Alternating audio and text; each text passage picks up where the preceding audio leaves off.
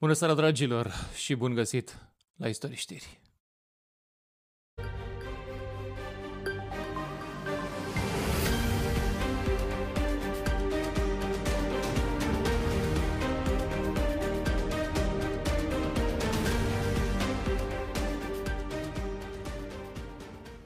Povestea din seara asta începe acum vreo 200 de ani.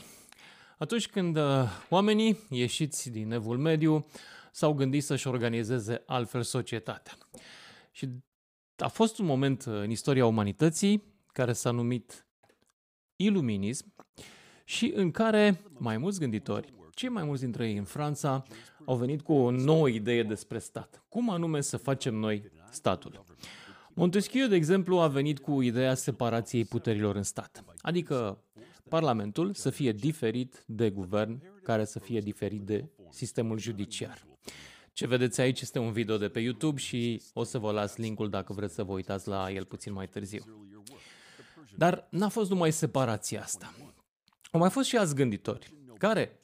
Care a fost chestia cu Age of Reason, cu epoca rațiunii, a iluminismului? Păi, a fost un moment în care oamenii s-au gândit că rațiunea și emoția trebuie să fie separate, iar statul să fie în întregime guvernat de rațiune. Unul dintre gânditorii importanți al acelei, ai acelei vreme a fost Voltaire. El și cu încă un cetățean pe nume Diderot au venit cu ideea că libertatea cuvântului trebuie să fie separată de decizia bisericii și până la urmă, o altă idee importantă care a venit în timpul iluminismului Ia uite ce spune Diderot, că separația între tron și altar nu poate să fie niciodată suficient de mare. Trebuie ca puterea lumească să fie separată de puterea, să zicem, cerească, de puterea bisericii. De ce? În primul rând pentru că epoca rațiunii vine cu o gândire nouă asupra felului în care privim științele și în general viața. Epoca rațiunii ne spune cel mai important lucru atunci când luăm în considerare un, o judecată, un fapt, orice, sunt faptele dovedite, nu științific neapărat, dovedite prin experiment. Epoca rațiunii este una a empirismului, a empirică. Știu că în seara asta nu pare să, că suntem la știri, dar totuși acest tip de, cum să vă spun, această poveste care începe în iluminism pare să se încheie în România de vreo 30 de ani. Adică, povestea omului care își separă organizarea societății de religie, pentru că omul, la un moment dat, nu acum, ci acum 2-300 de ani, a realizat că societatea se poate guverna mai bine atunci când e emoția legată de credință este separată de minte, de gândirea rațională, abstractă dacă vreți, și până la urmă de guvernarea prin elemente care țin de științele laice, nu neapărat de o credință religioasă sau alta. Asta a făcut iluminismul. Și noi de vreo 30 de ani desfacem acest lucru sub numele, sau mai bine zis, sub pretextul că luptăm cu comunismul. Sigur că da, comunismul a fost ateu, dar există și sisteme, cele mai multe dintre sistemele democratice ale lumii, permit existența religiei și îl lasă pe individ să-și o aleagă și în același timp permit existența unui stat laic, iar cele două nu se întâlnesc. La noi au început să se întâlnească. Și acum, odată cu dezbaterea asta, și apropo, dacă aveți timp și chef, intrați cu comentarii că sunt foarte binevenite. Daniel Funeriu, fostul ministru al educației, care a avut câteva postări foarte interesante și de bun simț uh, în ultimele 48 de ore este în direct în câteva clipe și um, va vorbi și cu mine și cu voi până la urmă. Așa că lăsați comentariile acolo și eventual întrebările pentru el, pentru că e mult mai calificat să vorbească despre educație. De unde am pornit? Am pornit de la o cerință a cultelor, nu doar Biserica Ortodoxă, ca materia religie să fie introdusă ca probă, opțional, ca probă de BAC. Și lumea a explodat și a explodat într-o dezbatere care nu mai este despre proba de bac, ci despre ce face de fapt și ce caută de fapt religia în școala laică. Și de ce am ajuns ca în locul portretului lui tovarășul Nicolae Ceaușescu să punem icoane. De ce nu putem trăi fără idoli? Asta este una dintre extremele discuției, la care trebuie să recunosc, eu am simțit ceva. Dar înainte de a intra în toată povestea asta, o să discutăm câteva lucruri și aici, în seara asta, n-am, n-am citate din celebrități neapărat, deși o să vedem câteva și despre asta. Am câțiva oameni pe care îi citesc. Unul dintre ei este Vlad Stroescu și zice în Franța există un soi de religie în școlile publice, se cheamă învățământul faptului religios și nu e o disciplină separată. Ea derivă din faptul că e greu să înțelegi cultura și istoria oricălui loc fără să ai vreo noțiune despre religia acelui loc. Și atunci, acolo se învață nu religie, ci despre religie. Am spune noi în ziua de astăzi un fel de istorie a religiilor. Altcineva mai comentează, pentru că sunt mulți oameni care comentează, chiar o doamnă profesoară, Roxana, pe care o urmăresc tot în paginile de Facebook, spune așa, dacă s-ar achita onest, Roxana Rusin, dacă s-ar achita onest de atribuții, ar face istoria religiilor în loc de prozelitism sau alte rătăciri, cum le place lor să spună. Istoria religiilor nu e la îndemâna oricui, din contră. Dar până la istoria religiilor, materia care se fac, face acum în școli nu are ce să caute într-o programă de examen. Sper că rămâne la nivelul unei glume proaste și atât. Mai departe mergem. Perspectiva conținutului orei cred că este importantă. Ce este în ora de religie? Cei mai mulți dintre voi vă întrebați ce se întâmplă acolo. Și probabil că știți. Nu este vreo urmă de istoria religiilor. Este o singură religie și, de fapt, sunt ore de la de când începe școala și până se termină, în care, practic, userul, ca să zic așa, e invitat să adere la acea religie. Care este religia ortodoxă? Firește, cei mai mulți ne-am născut în această religie. Dar ora de religie de la școală este de fapt inducție în ortodoxie, nu este inducție în spiritualitatea umană. Deci e o religie, restul nu contează sau nu există. Și uite ce spune Ovidiu Neacșu și mi s-a părut uh, interesant pentru că îi răspunde lui Daniel Funeriu și o să-l vedem și pe, o să discutăm despre postarea inițială a lui Daniel. Uh, Spune Ovidiu așa, văd că discuția despre religie ocolește elegant faptul că în școli se predă ortodoxie, nu religie la modul general. Profesorii sunt de regulă preoți ortodoxi, nu vorbește nimeni copiilor despre alte religii, despre istoria lor, despre nenumăratele zeități care au fost vreodată venerate de oameni. Cu atât mai puțin despre artă, arhitectură religioasă și așa mai departe. Asta nu e educație, e prozelitism religios cu bani publici, adică ce scrie în Constituție că nu se face în statul laic. E de discutat dacă asta scrie în Constituție sau nu. Cea mai supărată pare să fie Dana Herring, pe care iarăși o citesc și pe care o știți că ea este mai focoasă așa, și spune, uh, observă o chestie foarte interesantă. Uh, Copiii în 12 clase în România fac mai mulți ani de religie decât de a doua limbă străină, decât de literatură, mai, multă, mai mulți ani de religie decât de trigonometrie, analiză matematică sau algebră, fizică, chimie, informatică, biologie, istorie antică, istoria României, istorie universală, geografie, psihologie, economie, filozofie, toate astea sunt mai multe, mai multe decât ora de religie. Și evident, avem și Recorder, care s-a întâmplat că vine zilele astea cu o poveste. O poveste care aparent nu are legătură cu dezbaterea. Un arhidiacon care se poza cu elevele într-o excursie. Probabil că ați văzut, dacă n-ați văzut, vă recomand să vă uitați la ultimul, uh, ultimul uh, reportaj Recorder. Ce e interesant este că informațiile din reportaj sunt de un an la arhiepiscopie și el a fost, preotul acela a fost dat afară.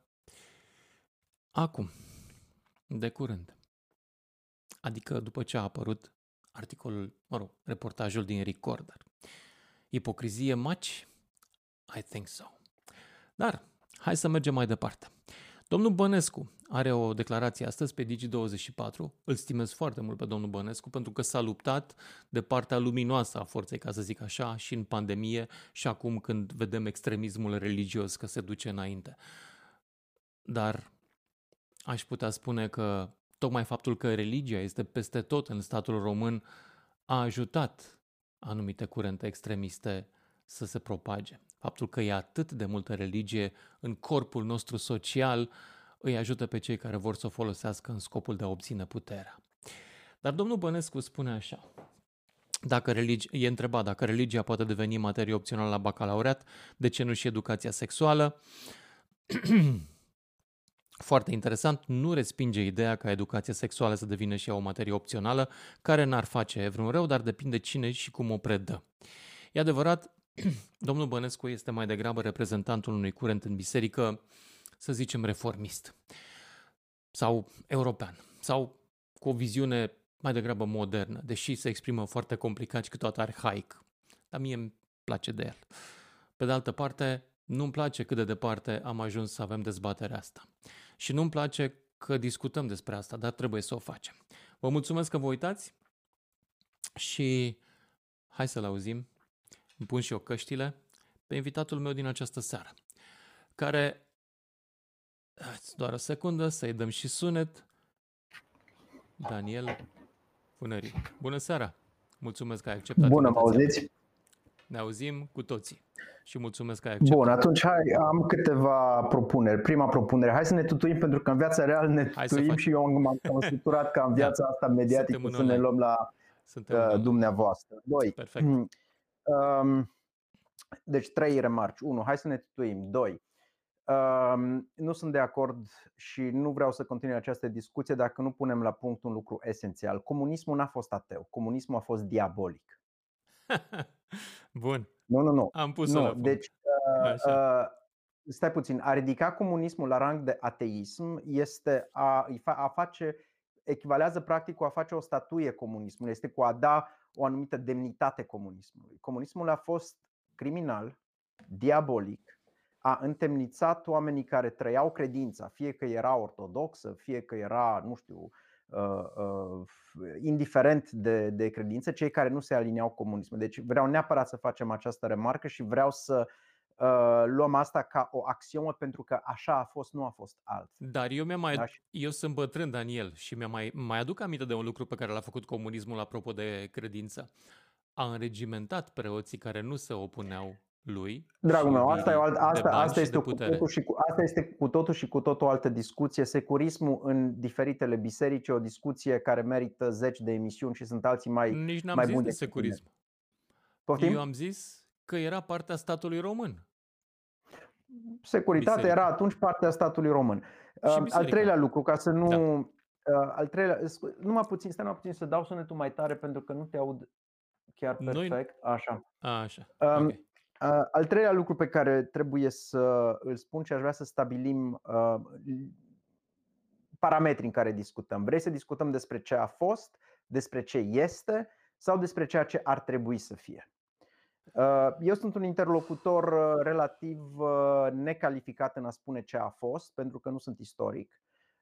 Sunt un interlocutor calificat pentru a vorbi despre realitățile care astăzi sunt în România și eventual putem discuta, ne putem da cu părerea, putem să, de, să, să dezbatem despre ce ar trebui să fie. Dar mai întâi, ai avut uh, aș vrea o să... poziție apropo de religia ca materie la BAC. Hai să o luăm de acolo. Ai fost de acord cu asta și îți spun drept că are o logică ce spui. Atâta vreme cât ea e garantată în Constituție, trebuie să le dăm dreptul ăsta. Poți să elaborezi? Nu, trebuie, uh, uh, Lucian, trebuie să începem lucrurile, să începem lucrurile cu fundamentul astăzi în România, și vreau ca acest lucru să fie luat ca, din nou ca o axiomă pentru că așa este. Astăzi în România, potrivit Constituției și potrivit deciziei 669 a Curții Constituționale din 2014, lucrurile sunt extrem de clare. Și anume ele sunt așa. 1. Statul, școala este obligată să ofere religie, ore de religie, potrivit cultului fiecarei persoane. Deci asta ne spune Constituția și decizia Mai aduce aminte când a fost pus asta în Constituție? 91-92? În, în Constituția De la început în a fost, nu? nu mai știu. De la bun început. Deci okay. astăzi, potrivit Constituției și modul în care Curtea Constituțională ne spune să interpretăm ceea ce scrie în Constituție, statul este obligat să ofere. Pentru că în România, tot Constituția ne spune că avem uh, libertate de conștiință, Cetățeanul nu este obligat să urmeze ore de religie. Mai mult decât atât, Curtea Constituțională ne spune, ne spune foarte corect că pentru a urma ore de religie, cetățeanul trebuie să aibă o opțiune pozitivă. Altfel spus, școala nu are dreptul să îți, uh, uh, să-ți uh, înscrie copilul la religie fără ca tu să faci o cerere. Da? Corect. Deci da. lucrurile sunt extrem de clare. Discuția nu este nici măcar o discuție despre lege. degeaba îi cereți ministrului să schimbe ceva pentru că nu poate. Dacă vreți să schimbați ceva din această stare, de fapt, militați pentru schimbarea Constituției. Nici ministrul, nici Parlamentul, nici președintele, nici tu și nici eu nu putem schimba nimic. Doar printr-o modificare constituțională. Altfel spus, discuția este închisă, Lucian, pe această temă. De acord. Hai să ne uh, întoarcem uh, la povestea asta. În Constituție ne vorbim cu despre... Deci, deci, ne întoarcem la poveste. Stai așa să răspund okay. la povestea cu Bacu. Să deci terminăm deci, cu Bacu, fiind, ok. Da. Astea fiind spuse, deci această stare de fapt fiind bătută în cuie, repet, nu poate fi schimbată decât dacă schimbăm Constituția. Și nu fiindcă o spun eu, eu să știi că eu nu prea sunt dus la biserică, adică nu sunt dus mai aproape deloc la biserică.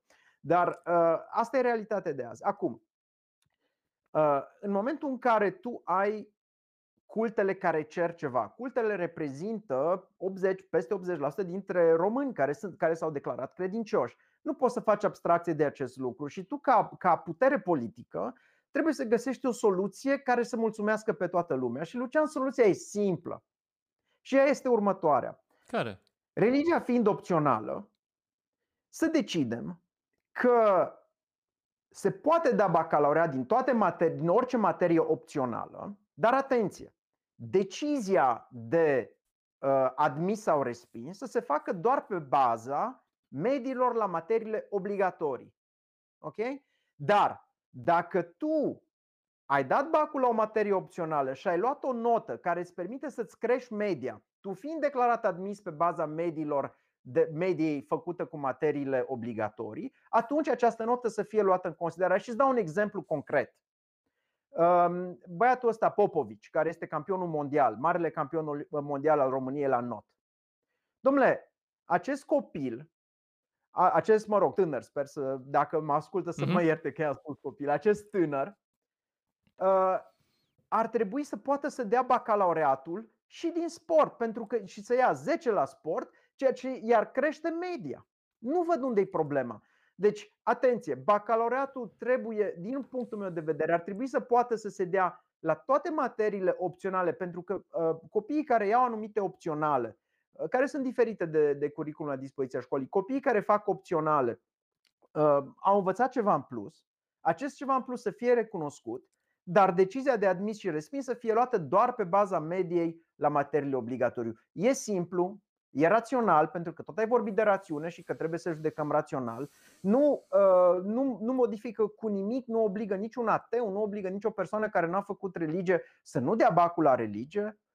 Cei care au învățat religie, au învățat o materie care le-a predat ceva suplimentar, uh, vor avea o medie posibil puțin crescută, toată lumea e mulțumită. Nu văd de ce trebuie să creăm încă o fanie în societate între cei duși la biserică și cei neduși la biserică. Să ne liniștim puțin.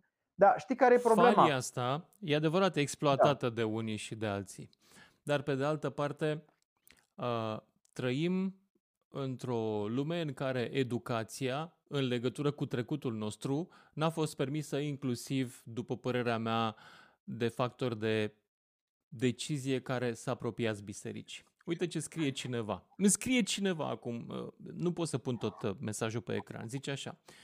Religia n-a însemnat niciodată întoarcerea la evul mediu, cum afirmă majoritatea, Dumnezeu e prezent în poporul nostru, să nu uităm rolul pe care l-a avut Bor în limba română. Primele cărți scrise în română și cât a susținut Bor statul prin legile lui Cuza.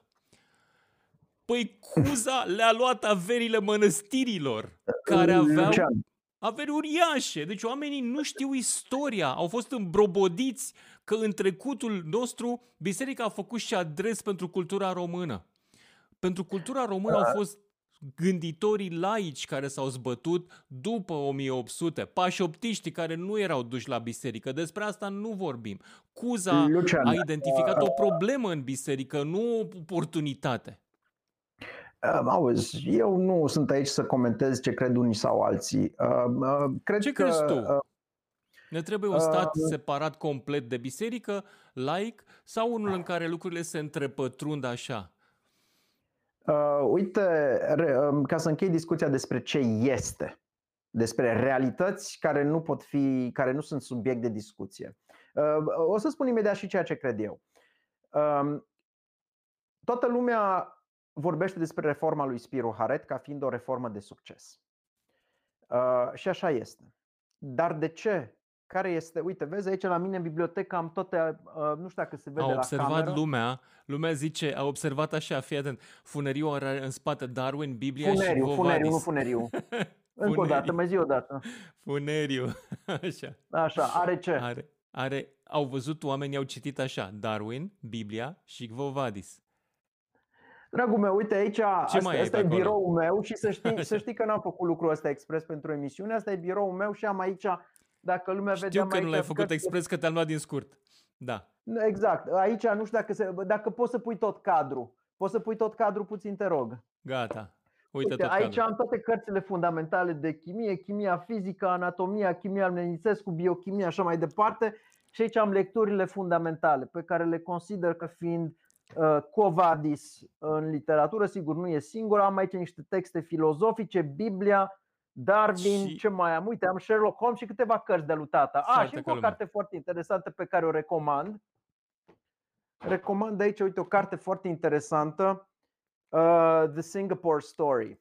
Uh, Lee Kuan Yew, un tip foarte interesant care a făcut Singapore. Bun, să trecem peste.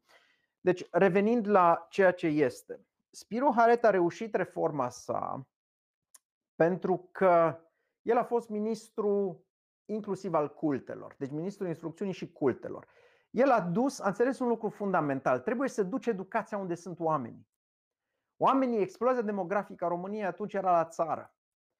El a reușit atunci să facă biserica și școala să lucreze împreună. La biserică li se spunea adulților, dați învățătură copiilor. Învățătorii erau bine plătiți, erau elite care uh, făceau această, dădeau această învățătură copiilor. Deci, uh, el a reușit să pună în slujba învățării, în slujba educației, a creat o dinamică societală a învățării, punând biserica, care era un pol de credibilitate în societate, un pol major de credibilitate, punând-o în slujba învățării. De aia a reușit reforma lui Spiru. Nu pentru că a făcut el legi fantastice sau uh, și așa mai departe. Asta a fost, asta a fost cheia. Și dacă îmi permiți, ca să închei capitolul unde suntem astăzi, uh, Herr Prezidente ne-a burit 8 ani de zile că el obține La în cine te referi când spui consens, Herr Prezidente? La domnul Poftim? Iohannis? Da, vorbesc despre domnul Iohannis, pe care Ok. îl încep să-l disprețuiesc tot mai mult. Um, el ne-a burit 8 ani de zile, 9 ani de zile, că va crea un consens în jurul educației.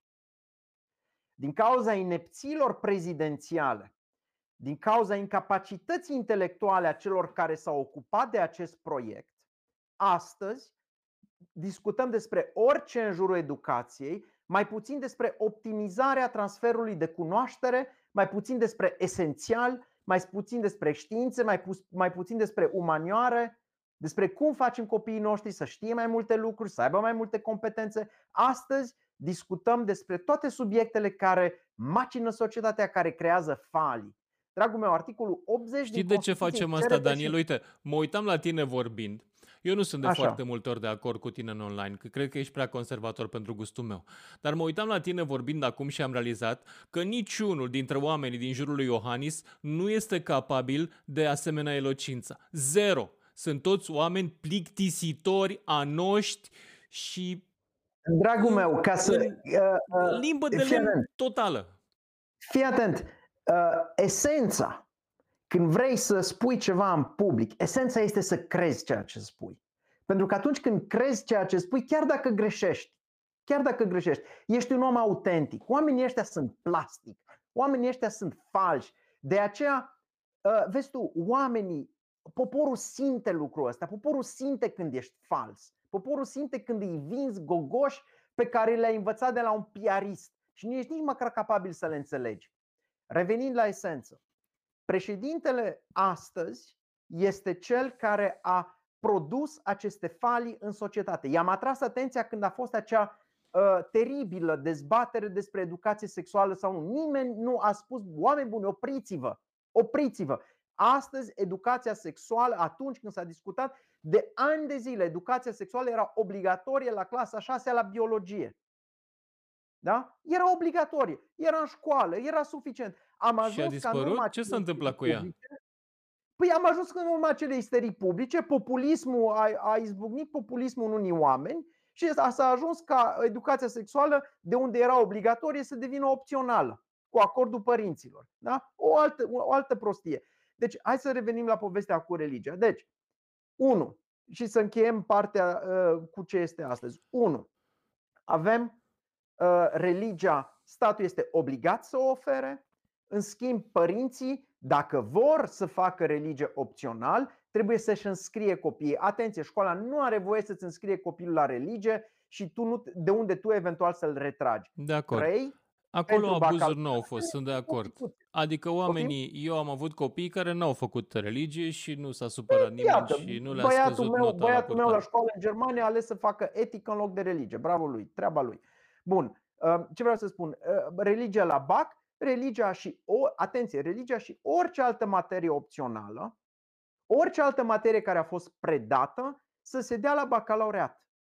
Dar materiile opționale să se ia în considerare doar dacă tu ești admis pe baza materiilor obligatorii și doar dacă ele îți cresc nota. Dragul meu, o materie neevaluată este o materie neînvățată. În Franța, România, Germania, Italia sau peste tot. Copiii învață materiile care se dau la examen. Asta e realitatea.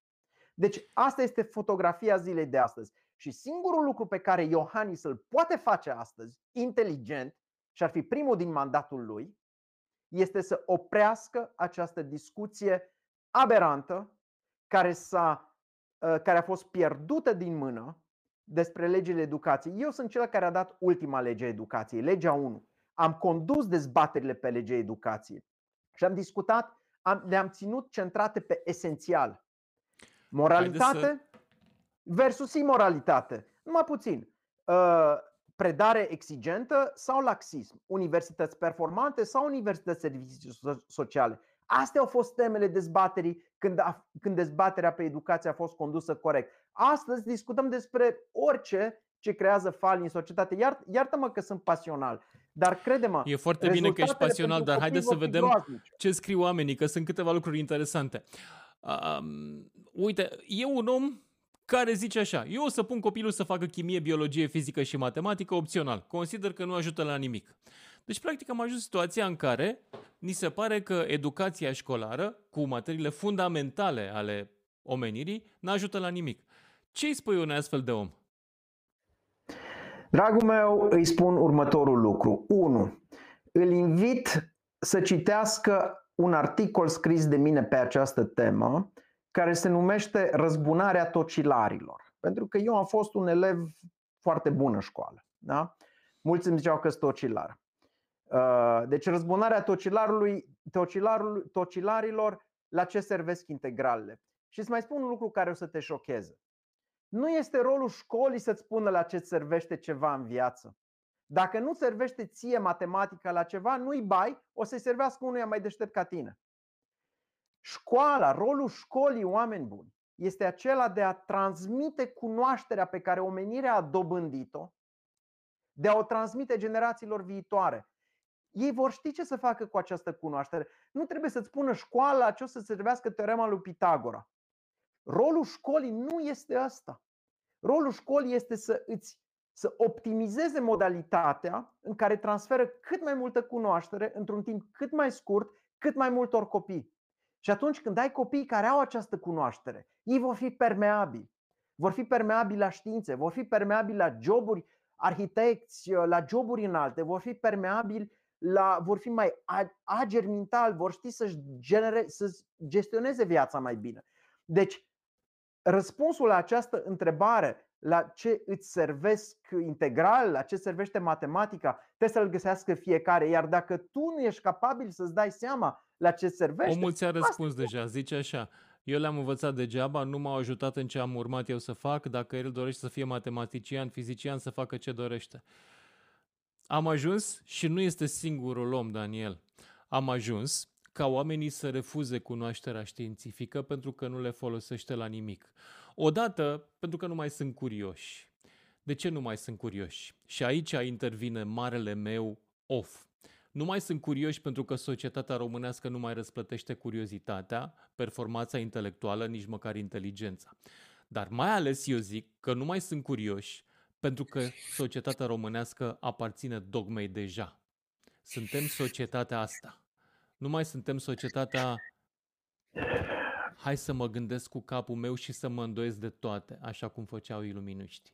De asta am început aici, cu iluminiști această aici, aici sunt, uh, sunt total de acord cu tine și am să te rog să-mi permiți să o invoc pe bunica mea.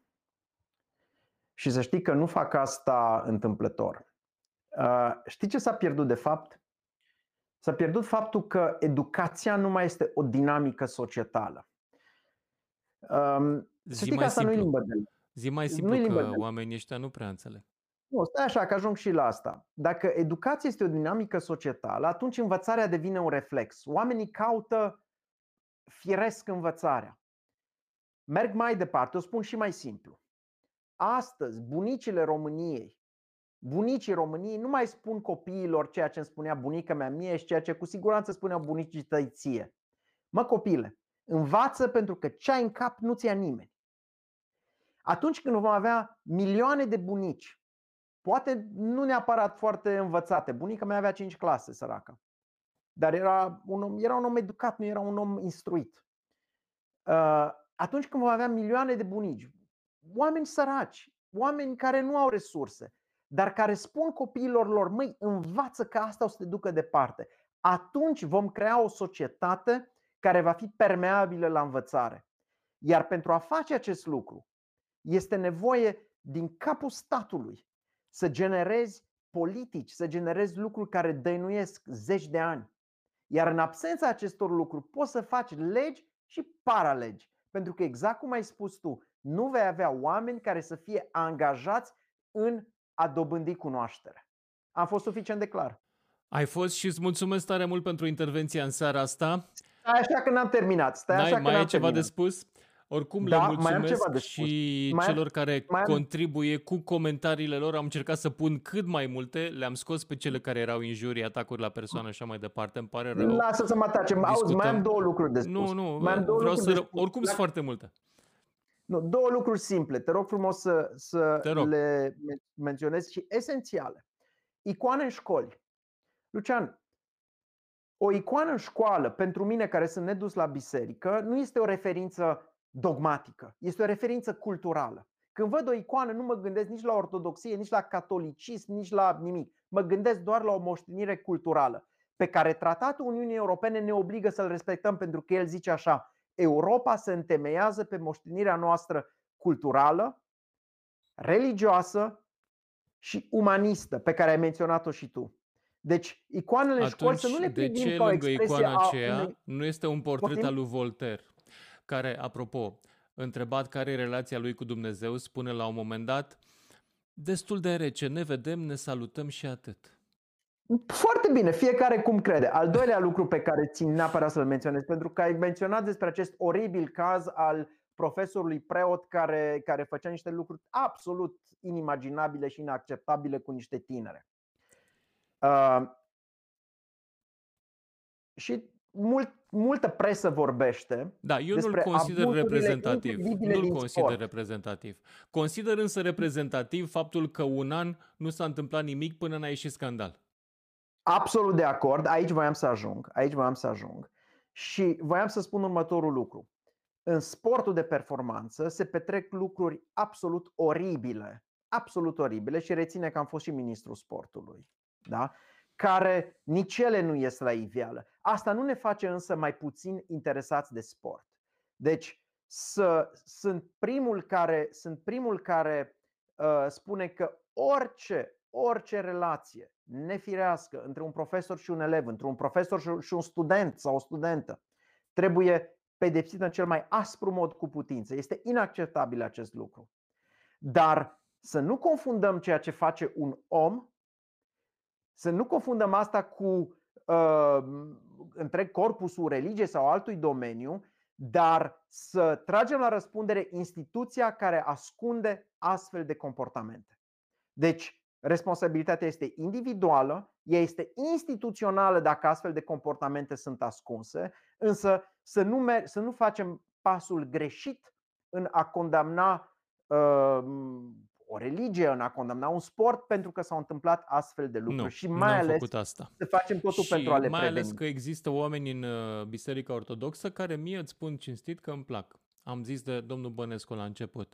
Pentru că sunt de acord, sunt de acord cu această abordare și ne, plac, sunt de acord cu acest Domnul lucru. Teodosie, de exemplu. Mulțumesc, Daniel Funeriu, în seara asta la Istorii Știri. Dragilor, dacă vi s-a părut interesant, dați mai departe. Eu continui că mai am două, trei lucruri să vă spun. Mă despart, da, Daniel, și rămân cu voi, așa că nu închideți. Dacă aveți timp și facem o mică pauză acum, dați un share pentru că eu cred că Daniel merită. O să-l vedeți și pe YouTube puțin mai târziu. Mulțumesc, Daniel! Și Servus, la revedere! La revedere, seară bună! Și acum, dragilor, vreau să vă mai arăt două lucruri. Pentru că poate ați văzut în ultimele 24-48 de ore, de ore o dronă americană despre care în seara asta se spune că ar fi fost recuperată de ruși. Uh, drona, și am văzut câteva imagini și vi le mai arăt și vouă în caz că astăzi n-ați prins niciun fel de știri, mi s-au părut foarte, foarte bune uh, și foarte spectaculoase din perspectiva asta vizuală. Uh, ce s-a întâmplat cu drona? Poate că uh, știți povestea. O dronă a căzut în Marea Neagră după ce un avion rusesc s-a izbit de ea și i-a rupt elicea. Acum, stai să vedem dacă mai găsim și video. Camera, unde este imaginea mea? Nu mai avem imaginea. Am pierdut imaginea. Um, stați așa să vedem dacă se poate vedea. Încerc să-i dau un play și nu mă mai duce la imaginea pe care am văzut-o înainte. Dar uh, iertați-mă că Trebuie să caut un pic pe aici, o să o căutăm împreună ca să nu stați să vă uitați la mine. Hai să vedem, uite, am găsit aici imaginile astea care cred că sunt destul de bune. Uite cum vine avionul, unul dintre Suhoiurile 27. Ce vedeți aici în spatele lui? Este o dâră de combustibil. El a încercat pur și simplu să înnece motorul dronei cu combustibil, cu kerosen, poate chiar să îi dea foc, Uh, pentru că există acest risc. Motorul dronei este unul cu ardere internă, ca un motor de mașină, dacă vreți. Uite, vine și dă cu combustibil peste ea. Probabil că s-a gândit să o și uh, dezechilibreze. Cert este că după această trecere în care s-a pierdut legătura cu drona, iată, elicea uh, pare să fie una dintre palele elicei, pare să fie îndoită. Deci, în mod evident, a luat contactul cu acel avion. Unde și cum s-a întâmplat, nu știm exact, dar acea pală îndoită ne spune multe. Ce au decis după ce au văzut uh, că drona lor are pala îndoită? Au decis pur și simplu să șteargă tot softul din dronă de la distanță, operatorii, și să o prăbușească în Marea Neagră. De unde rușii încearcă să o recupereze la ora asta? Drona era operată și am văzut-o și eu acum vreo câteva luni, fiind pe undeva prin zona Aiud, am văzut-o decolând de la Câmpia Turzii, de acolo era operată. Ce e interesant este că de atunci, dacă intrați pe Flight Radar, și asta e foarte interesant uh, ca uh, reacția americanilor, nu mai există, uitați-vă aici în zona Mării Negre, nu mai există, cel puțin cu transponderele pornite, niciun fel de uh, dronă americană de supraveghere. Exista aici zona pe unde mă plimb cu, uh, în momentul ăsta uh, cu mouse era zona pe unde patrula ea, cam la 100 de kilometri sud de Crimea. Nu mai e nimic acolo, ceea ce se mai întâmplă acum ca patrulare, nici nu știu dacă mai e la ora asta vreo uh, navă de patrulare, nu văd că sunt doar curse obișnuite. Asta spune câte ceva despre ce se întâmplă uh, în momentul ăsta în zona decidenților militare americani. Încă nu știu ce să facă, să trimită încă una care să pățească eventual la fel, să o trimită cu escortă de vânătoare, care ar putea să riște un conflict mai semnificativ acolo. În orice caz, dacă ne uităm pe Marine Traffic, care este o aplicație pe care o folosesc din când în când uh, ca să văd care mai este situația asta a traficului maritim și în Marea Neagră. Uite, sunt foarte multe cozi de vapoare care așteaptă să intre în portul Constanța, de exemplu. Uh, discuția de puțin mai devreme era că drona ar fi putut să ajungă în zona asta, dar nu avem în această zonă unde pare să se fi prăbușit, nu avem nicio navă cu transponderul pornit.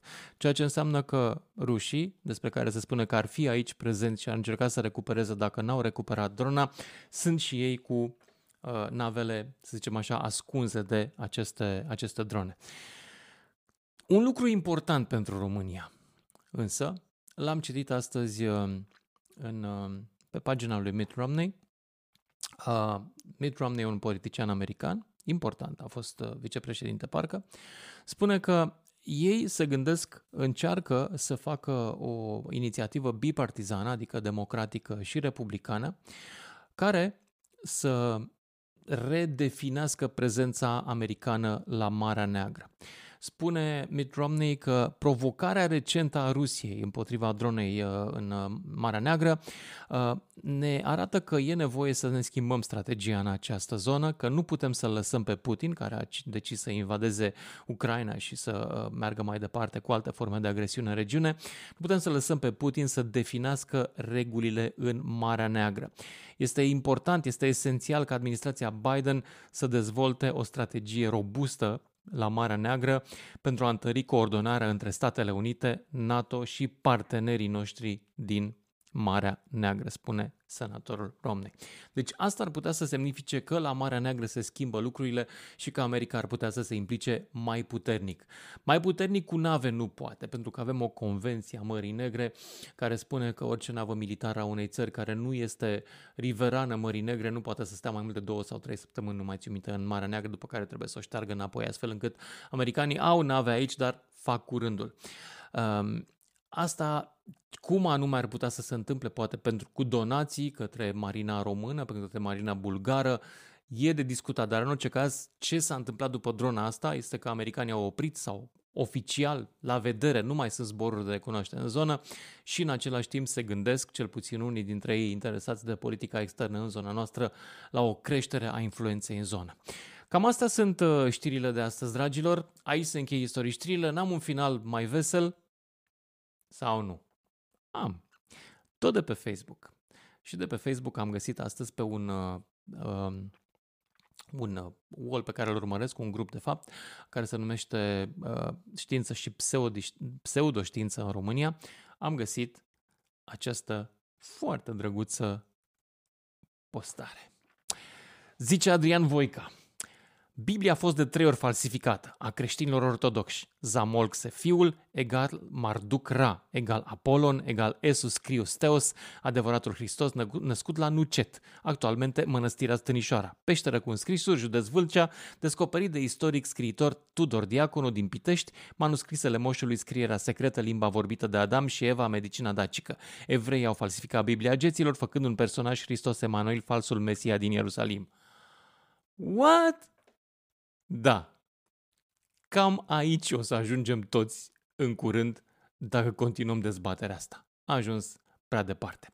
Drept pentru care mă declar învins, mă declar învins de bunul vostru simț și de faptul că ați pus astăzi atâtea mesaje. Vă mulțumesc, dragilor, plecăciune, n-am apucat să le pun pe toate pe ecran, îmi pare tare rău, chiar îmi pare tare rău că n-am putut, dar le citiți acolo în comentarii.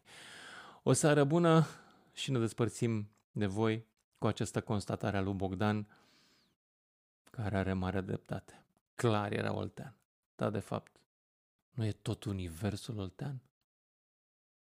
Aici au fost istoriștirile. Dacă v-au plăcut, dați un share. Seară bună!